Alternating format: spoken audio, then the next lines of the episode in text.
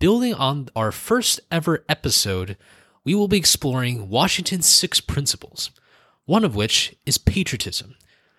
We will explore how patriotism is one of America's greatest blessings and the most unifying feeling, institution, and spirit amongst all citizens of a country. Let's get into it. Patriotism, faith, national unity, education, fiscal responsibility, civility, the values that define America. Fascinating stories and talks from America loving patriots dedicated to preserving freedom, opportunity, and justice. Welcome to the Friends and Fellow Citizens podcast.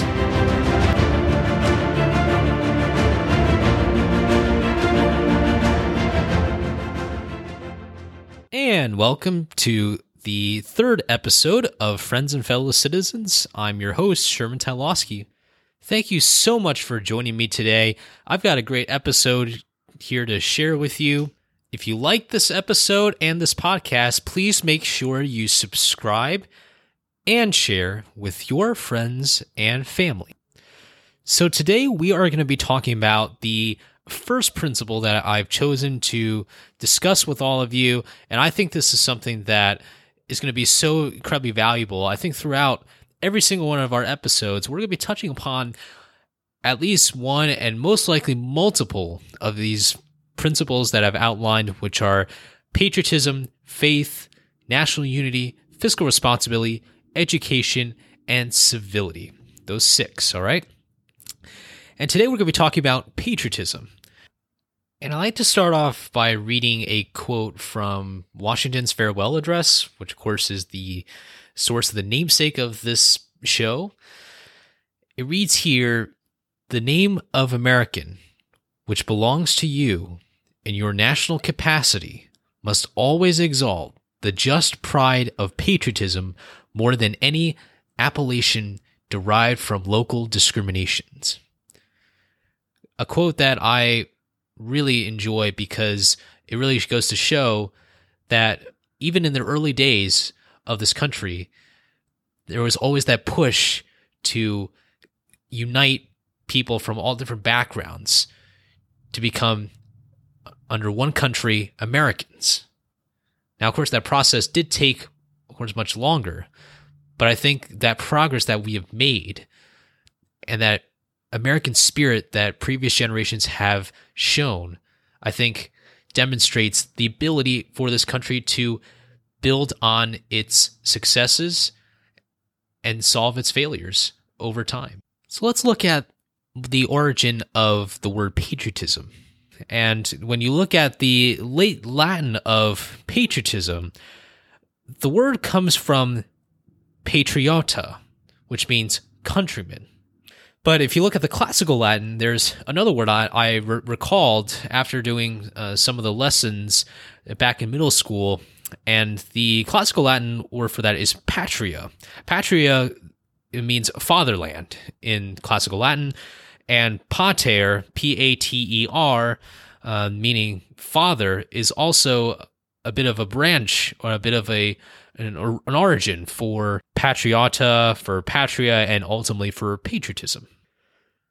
But before we move on a little bit into what patriotism is, as well as how it's practiced in the United States, at least, certainly in other countries, there are some relatable activities and lifestyles that people adopt as well. I want to contrast that with a few terms that I think are either not used in popular senses or just simply confused with patriotism. And the three words that I want to briefly touch upon, and this is all on Merriam Webster, of course. I do not write dictionaries, will never write one in my life. But first one is jingoism. Uh, I want to contrast patriotism with jingoism first, because when you look at jingoism, it actually is an incredibly dangerous word to use. Dangerous in the sense that when it's put into practice, it really means something that I think patriotism doesn't reflect. Jingoism, by definition on Merriam Webster, is, quote, extreme chauvinism or nationalism marked especially by a belligerent foreign policy. Note belligerent foreign policy here.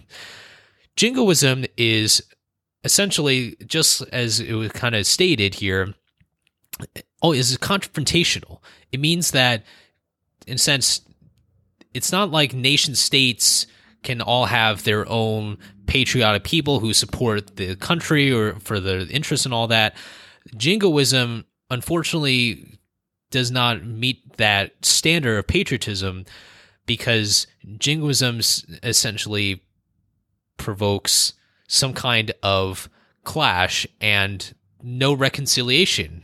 And unfortunately, things like jingoism have, of course, provoked major conflicts that unfortunately cost people's lives. So let's make sure that we all get jingoism right in the sense that this is definitely not what patriotism is about. Now let's look at chauvinism. The definition here is a lot shorter for this word, according to Merriam-Webster. It says, quote, excessive or blind patriotism, unquote. That I think is a very nice, simple way of putting jingoism and chauvinism together because uh, an excessive and blind patriotism really isn't healthy for a population when people don't understand why people choose to be patriotic, even people who choose not to be patriotic, that's something we have to consider as well. Uh, or people who might not understand why people in other countries feel patriotic. When there's this level of ignorance and level of misunderstanding, that becomes very unhealthy. And you get international conflicts, you get conflicts between those who are patriotic with people who are loyal to the country but who do not impose it on others. And of course those who are the chauvinists you have divisions there. There's a lot of risky divisions that can go on because of chauvinism and jingoism. So that's chauvinism there. And then i want to look at something that i think is a bit more mainstream and something that i think is a bit more controversial which is nationalism and nationalism here, according to this definition, also from Merriam Webster, essentially says loyalty and devotion to a nation. Uh, but it continues and says, especially a sense of national consciousness, exalting one nation above all others and placing primary emphasis on promotion of its culture and interests as opposed to those of other nations or supranational groups. Now, this I think is interesting, and I want to go go deeper into this in a later episode. I'm not going to take too much time today, but I think what's a bit tricky about nationalism is that when we say that someone is putting emphasis on uh, promotion of a particular nation state's culture and interests, that doesn't necessarily mean that that person is disliking or hating another country. Part of it, I think, is also that people have particular loyalties, particular obligations. For example, if you serve as a public servant, you serve for whatever country. If you're a United States public servant, you serve for the interests of the United States government. Oftentimes, even you have to serve, even if you disagree with the president or with Congress or whatever.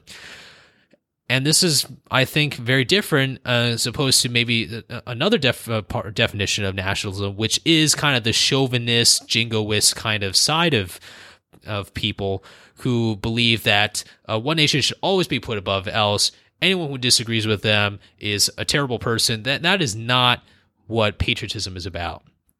And I think with regards to nationalism, I think we have to give some respect to nationalism in this word because of the word nation kind of implies near nation state. And I believe that in this world, we do uh, have a world built on nation states. Whether or not people like the particular histories or whether people uh, uh, connect with a particular country or not, every single country is built on different histories and different cultures and different languages and all that. And that's not to say that we can't respect on uh, other countries. It's just the nature of being in very tribal groups. As a tribal uh, species, we are oftentimes, if not almost all the time, tied to our tribes and our tribal groups and our associations with these groups. So now that we have three words that we are essentially tossing out for the purposes of understanding what patriotism really is, let's look at the definition that Merriam Webster gives for patriotism. It says, love for or devotion to one's country.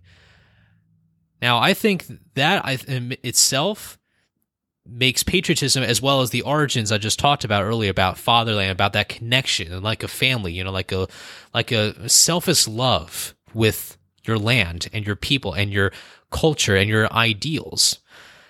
That I think is what patriotism is all about. And I think that's what makes patriotism so special and something that we have to prize. And I think it's understandable why Washington chose this as one of his principles. Now, he might not have kind of put in stone and say, well, this is the, the, this is the first principle, this is the only principle, of course. I have chosen the principles for you to as kind of as a better guide to look at what the founders were talking about uh, with respect to devotion of one's country. But I do think that throughout Washington's writings, he does uh, talk about w- why patriotism is important and and how it should be respected and treated.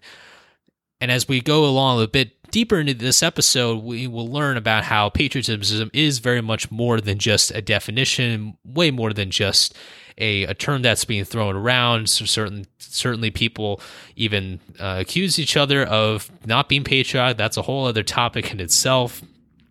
But I think it's important to get some of these definitions out of the way before we get into uh, some of the key points that I think are going to be really criti- critical. And remember that this episode, as well as uh, so the other five episodes I'm going to be covering, which each of them each of them is dedicated to one specific pillar, one specific principle from George Washington. Remember that all these principles are interconnected right and and that and this connection is going to build on as we kind of continue to go along and we learn and we get some different perspectives. But we also but we really have to have that solid foundation i think.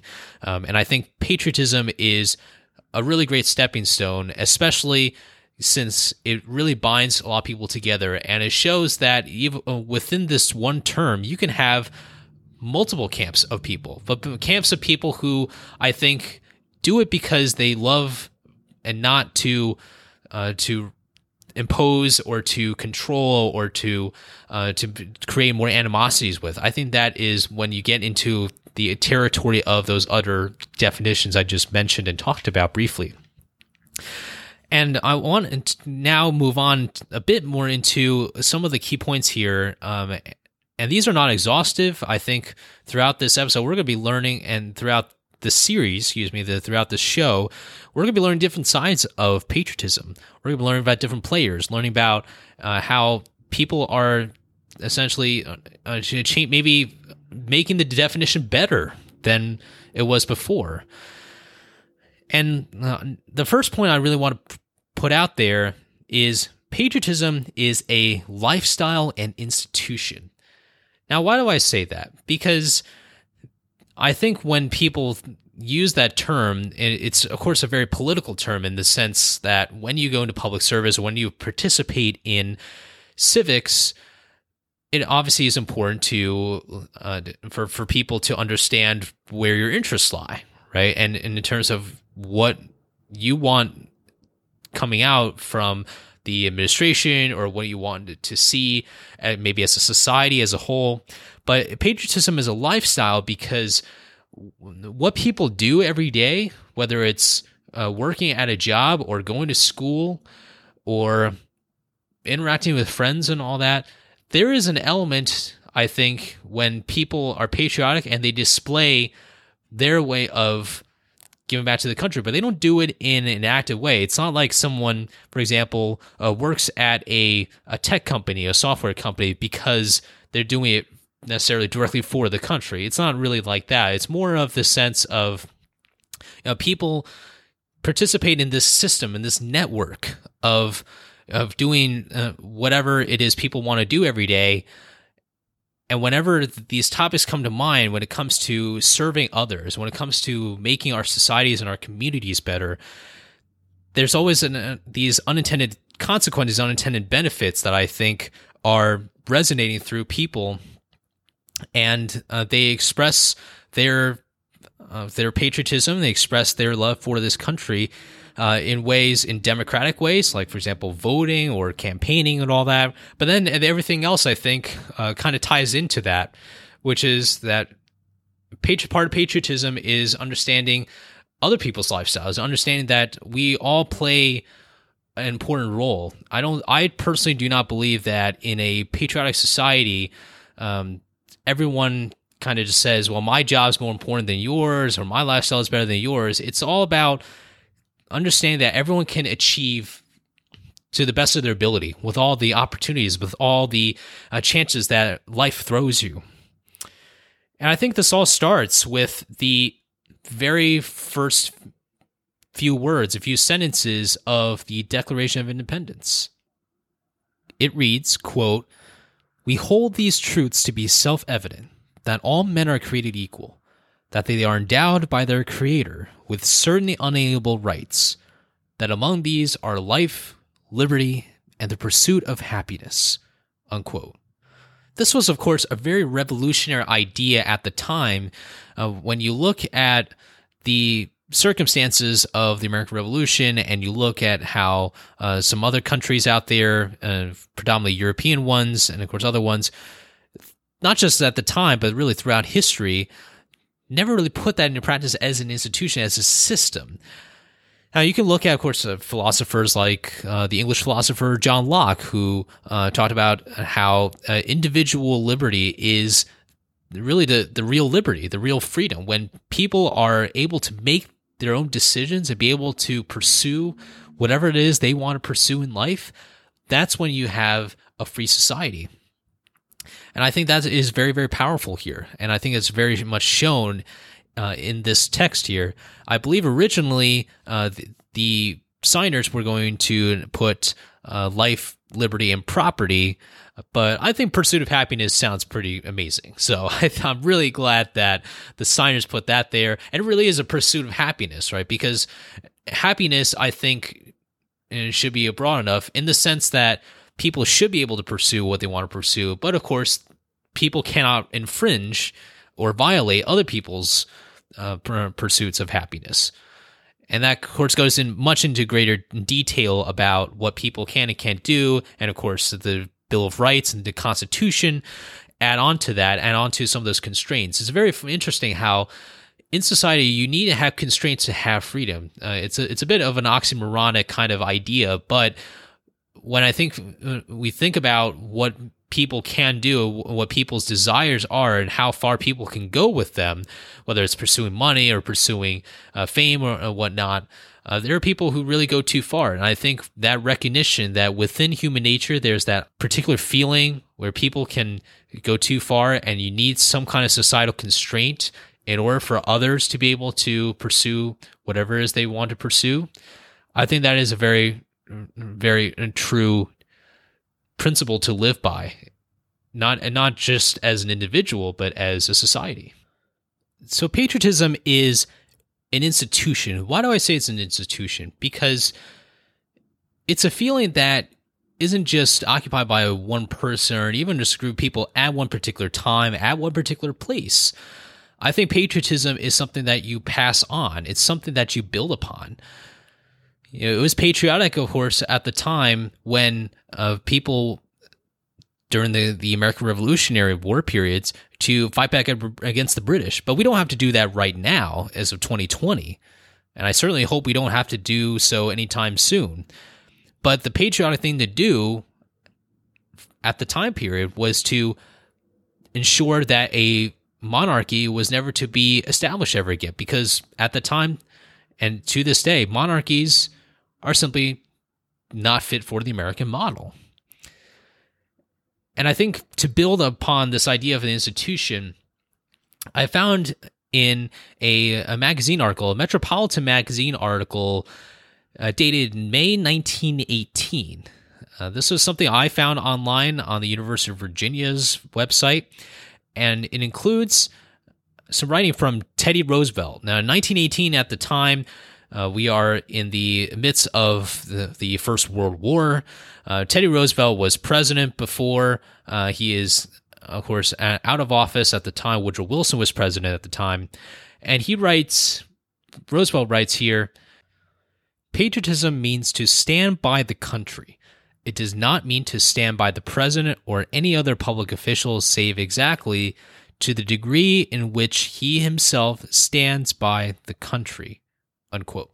Towards the end of the article, He writes, quote, "We hold that our loyalty is due solely to the American Republic."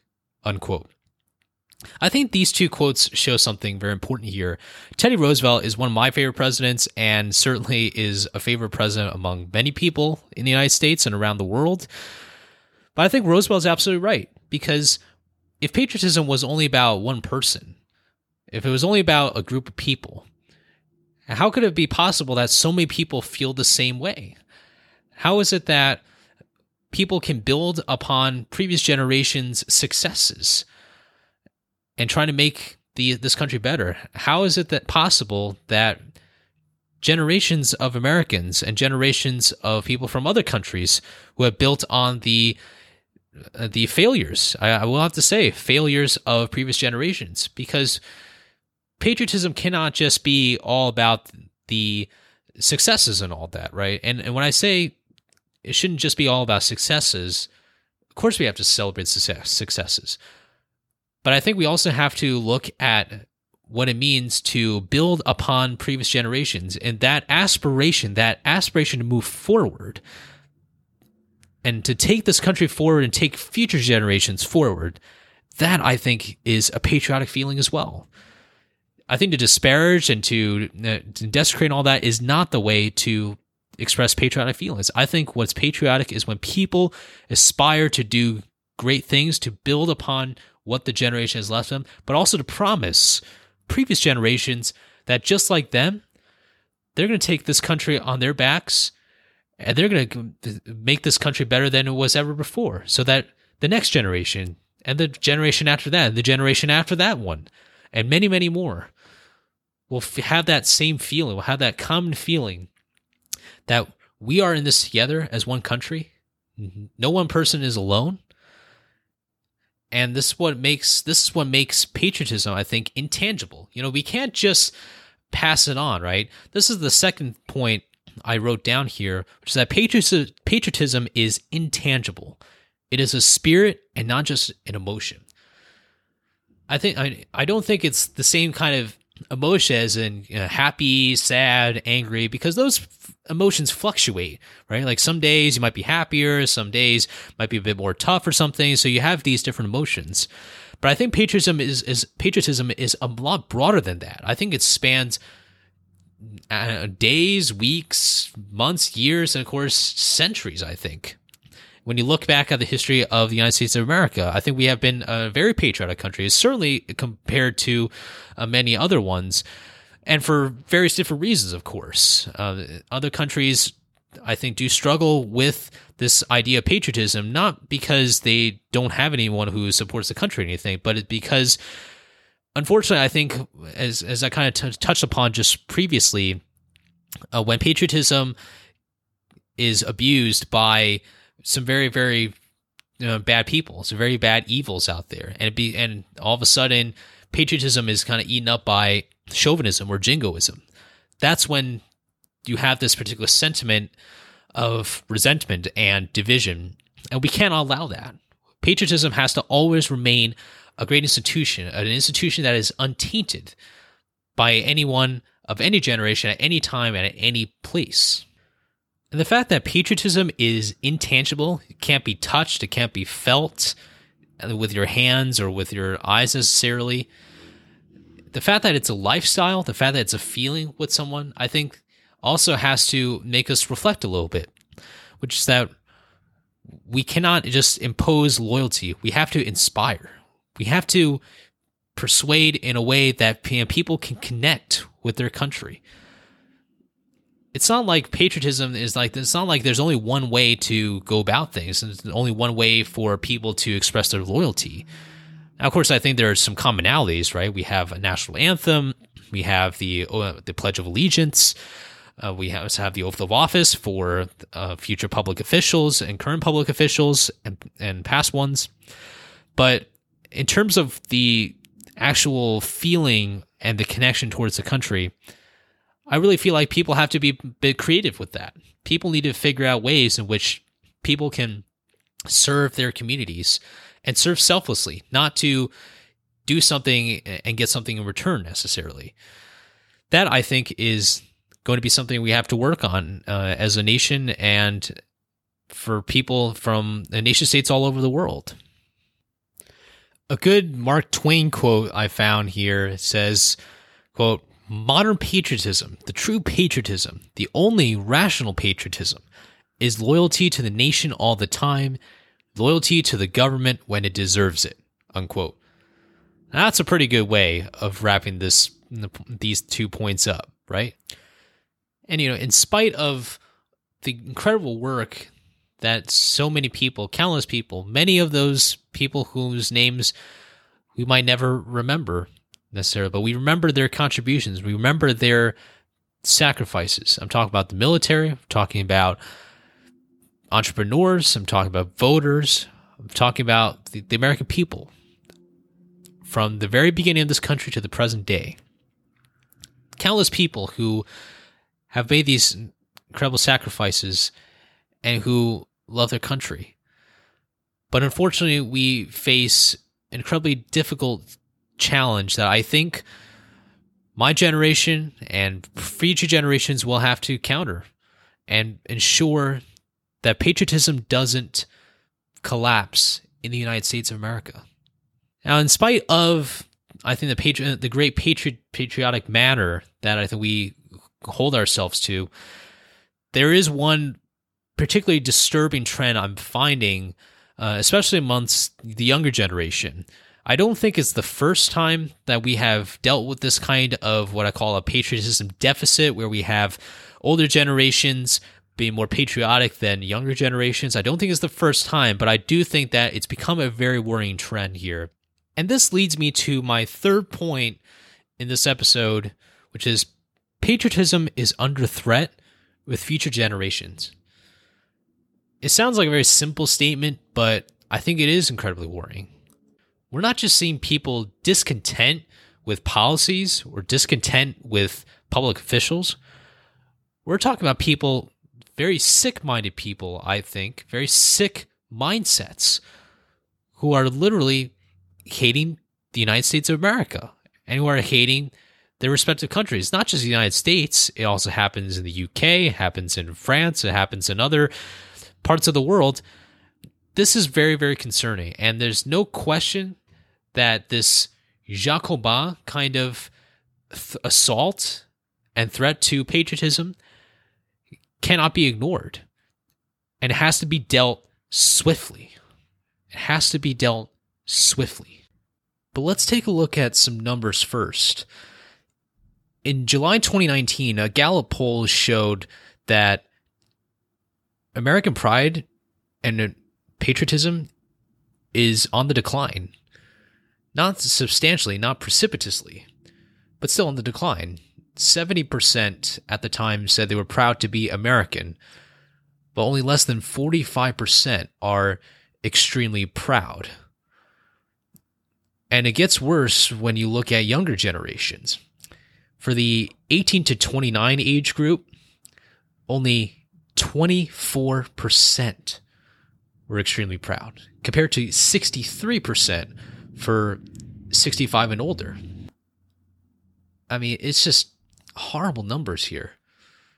And I'll make sure to include some links down in the show notes so that you can refer to them after the episode.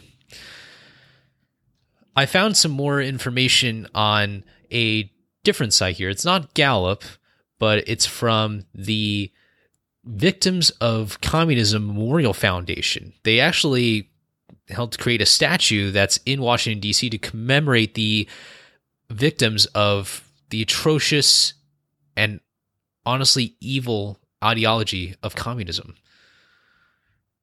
In their 2019 annual poll, they did a study and they showed an increased support for communism among millennials compared to 2018 36% of millennials.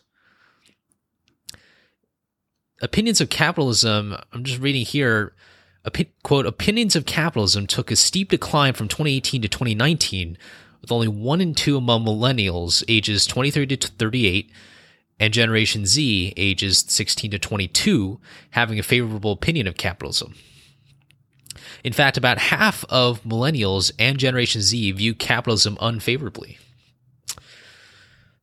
It, just go. I think this goes to show that a lot of young people simply don't understand the history. They don't understand how evil these ideologies are, like communism. Yes, fascism is also an evil ideology, but we have to understand all evil. We can't just focus on what we think is fascist and what we think is anti fascist, because you know who else was anti fascist? The communists. But that doesn't make them great people at all. I'm looking at some more numbers here. They actually have, have some pretty interesting takeaways here. I'll just read through a few of them for you. On socialism and communism, 15% of millennials think the world is better off with the Soviet Union. 43% of millennials do not believe the Declaration of Independence better guarantees freedom and inequality over the Communist Manifesto. And I'm just a couple more here. 45% of Generation Z and millennials believe that, quote, all higher education should be free, unquote. In a country like the United States of America, where we are supposed to value meritocracy and equal opportunity, we have young people here who believe in very dangerous ideologies. Poor education is like fertilizer for ignorance. It's really astounding. Here's another one here. While 80% of Americans say they trust themselves over government and community to take care of their own interests, younger generations are about 25% less likely to say this. So there are people who really don't even believe in themselves. They need to rely on others to help them. That's not the American idea.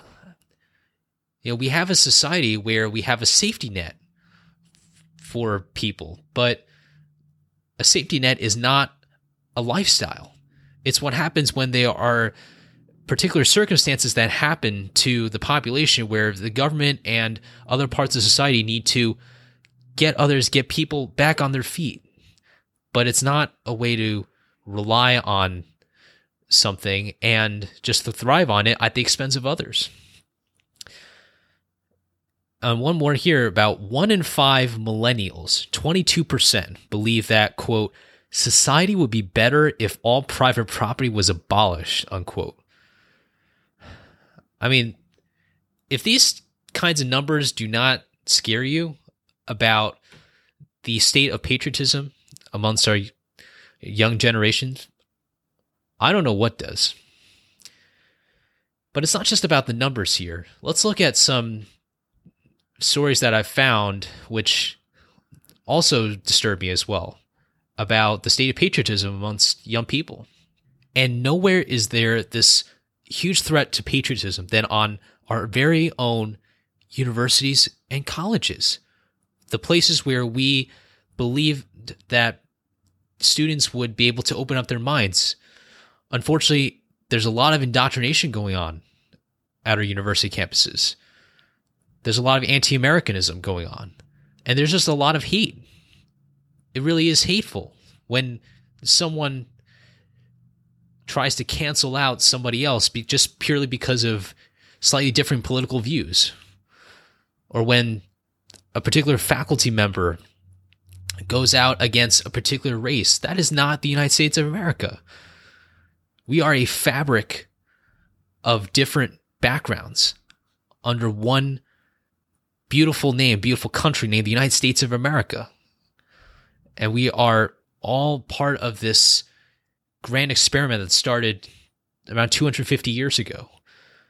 And we've gone from just a group of colonies to a country of 50 states, the biggest military in the world, the biggest economy in the world, and a country that has a great record of defeating some of the greatest evils of all time, including Hitler's Nazi Germany and the Soviet Union. And yet, this anti Americanism, you know, the microaggressions, the safe spaces, you know, anti whites and all that. I mean, this is just ridiculous. This is Soviet style, this is communist style ideology that is permeating our education system. This has to stop here. but it still goes on. In August 2020, Washburn University, which is located in Topeka, Kansas, removed their Thomas Jefferson and Benjamin Franklin statues outside the law building. And according to the local news, uh, WIBW 13, it says here that Washburn president Dr. Jerry Farley told 13 News he wanted to get ahead of possible student and faculty disapproval of the two founding fathers who once owned, owned slaves.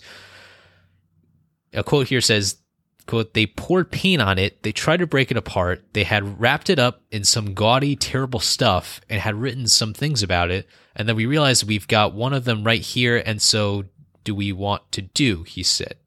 And he's talking about a recent event that happened at the University of Missouri where a Jefferson statue was targeted by vandals.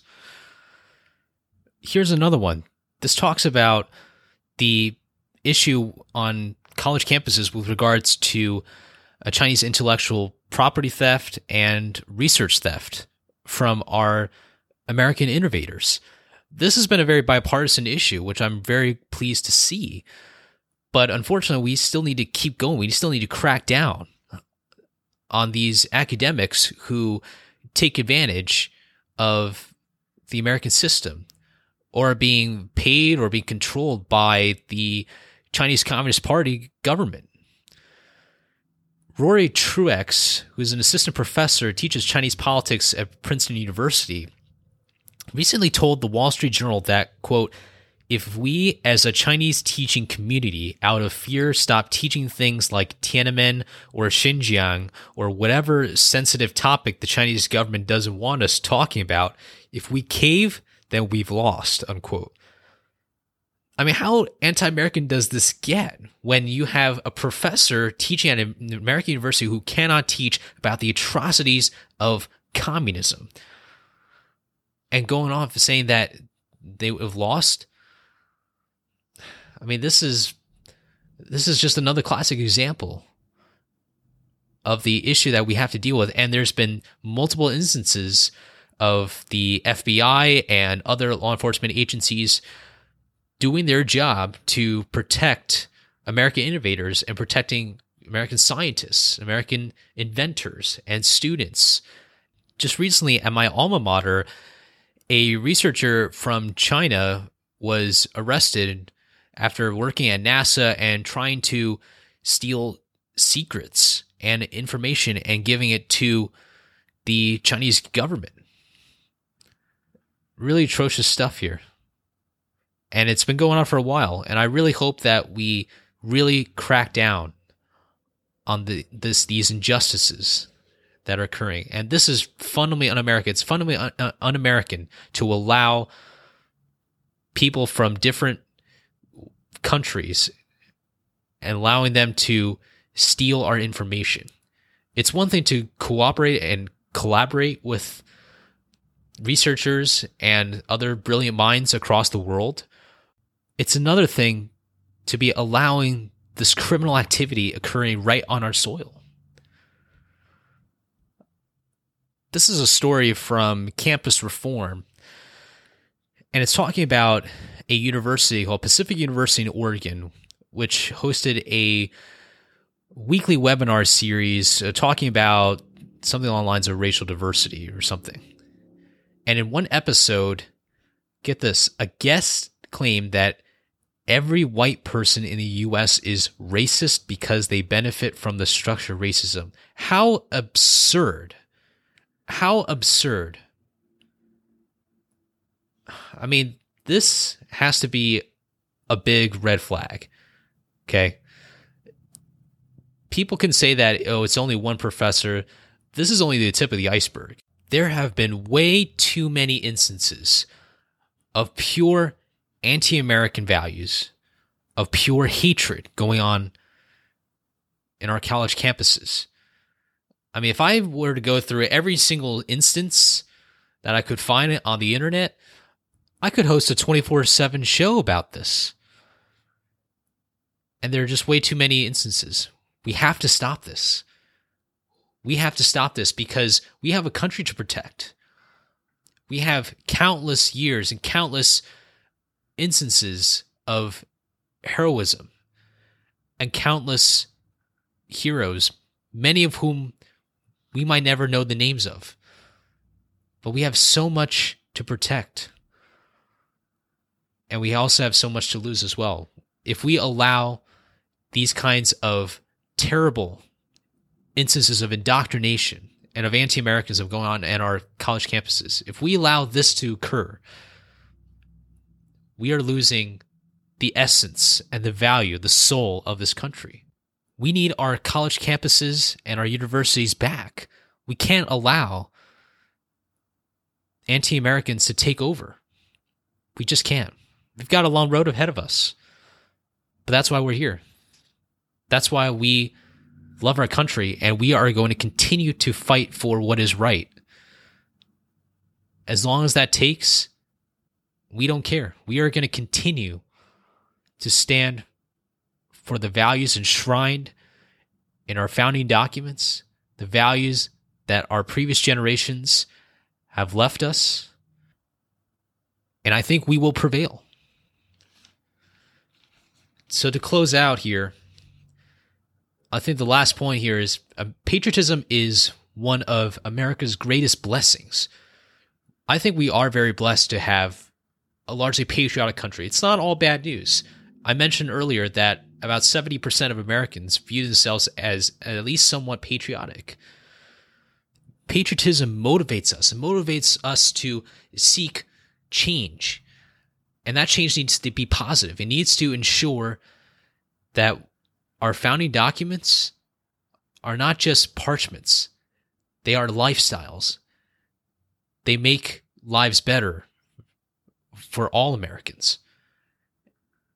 And if we can extend those values across borders and become that beacon of light and liberty across the entire world, America's mission will be fulfilled.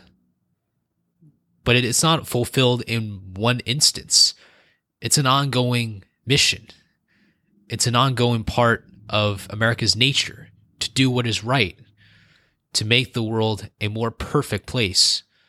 But it starts with making itself, making the America a better place than it was before. If America doesn't wake up, the world cannot wake up. To sum up here, number one, patriotism is a lifestyle and prized institution. Patriotism is intangible, it is a spirit and not just an emotion.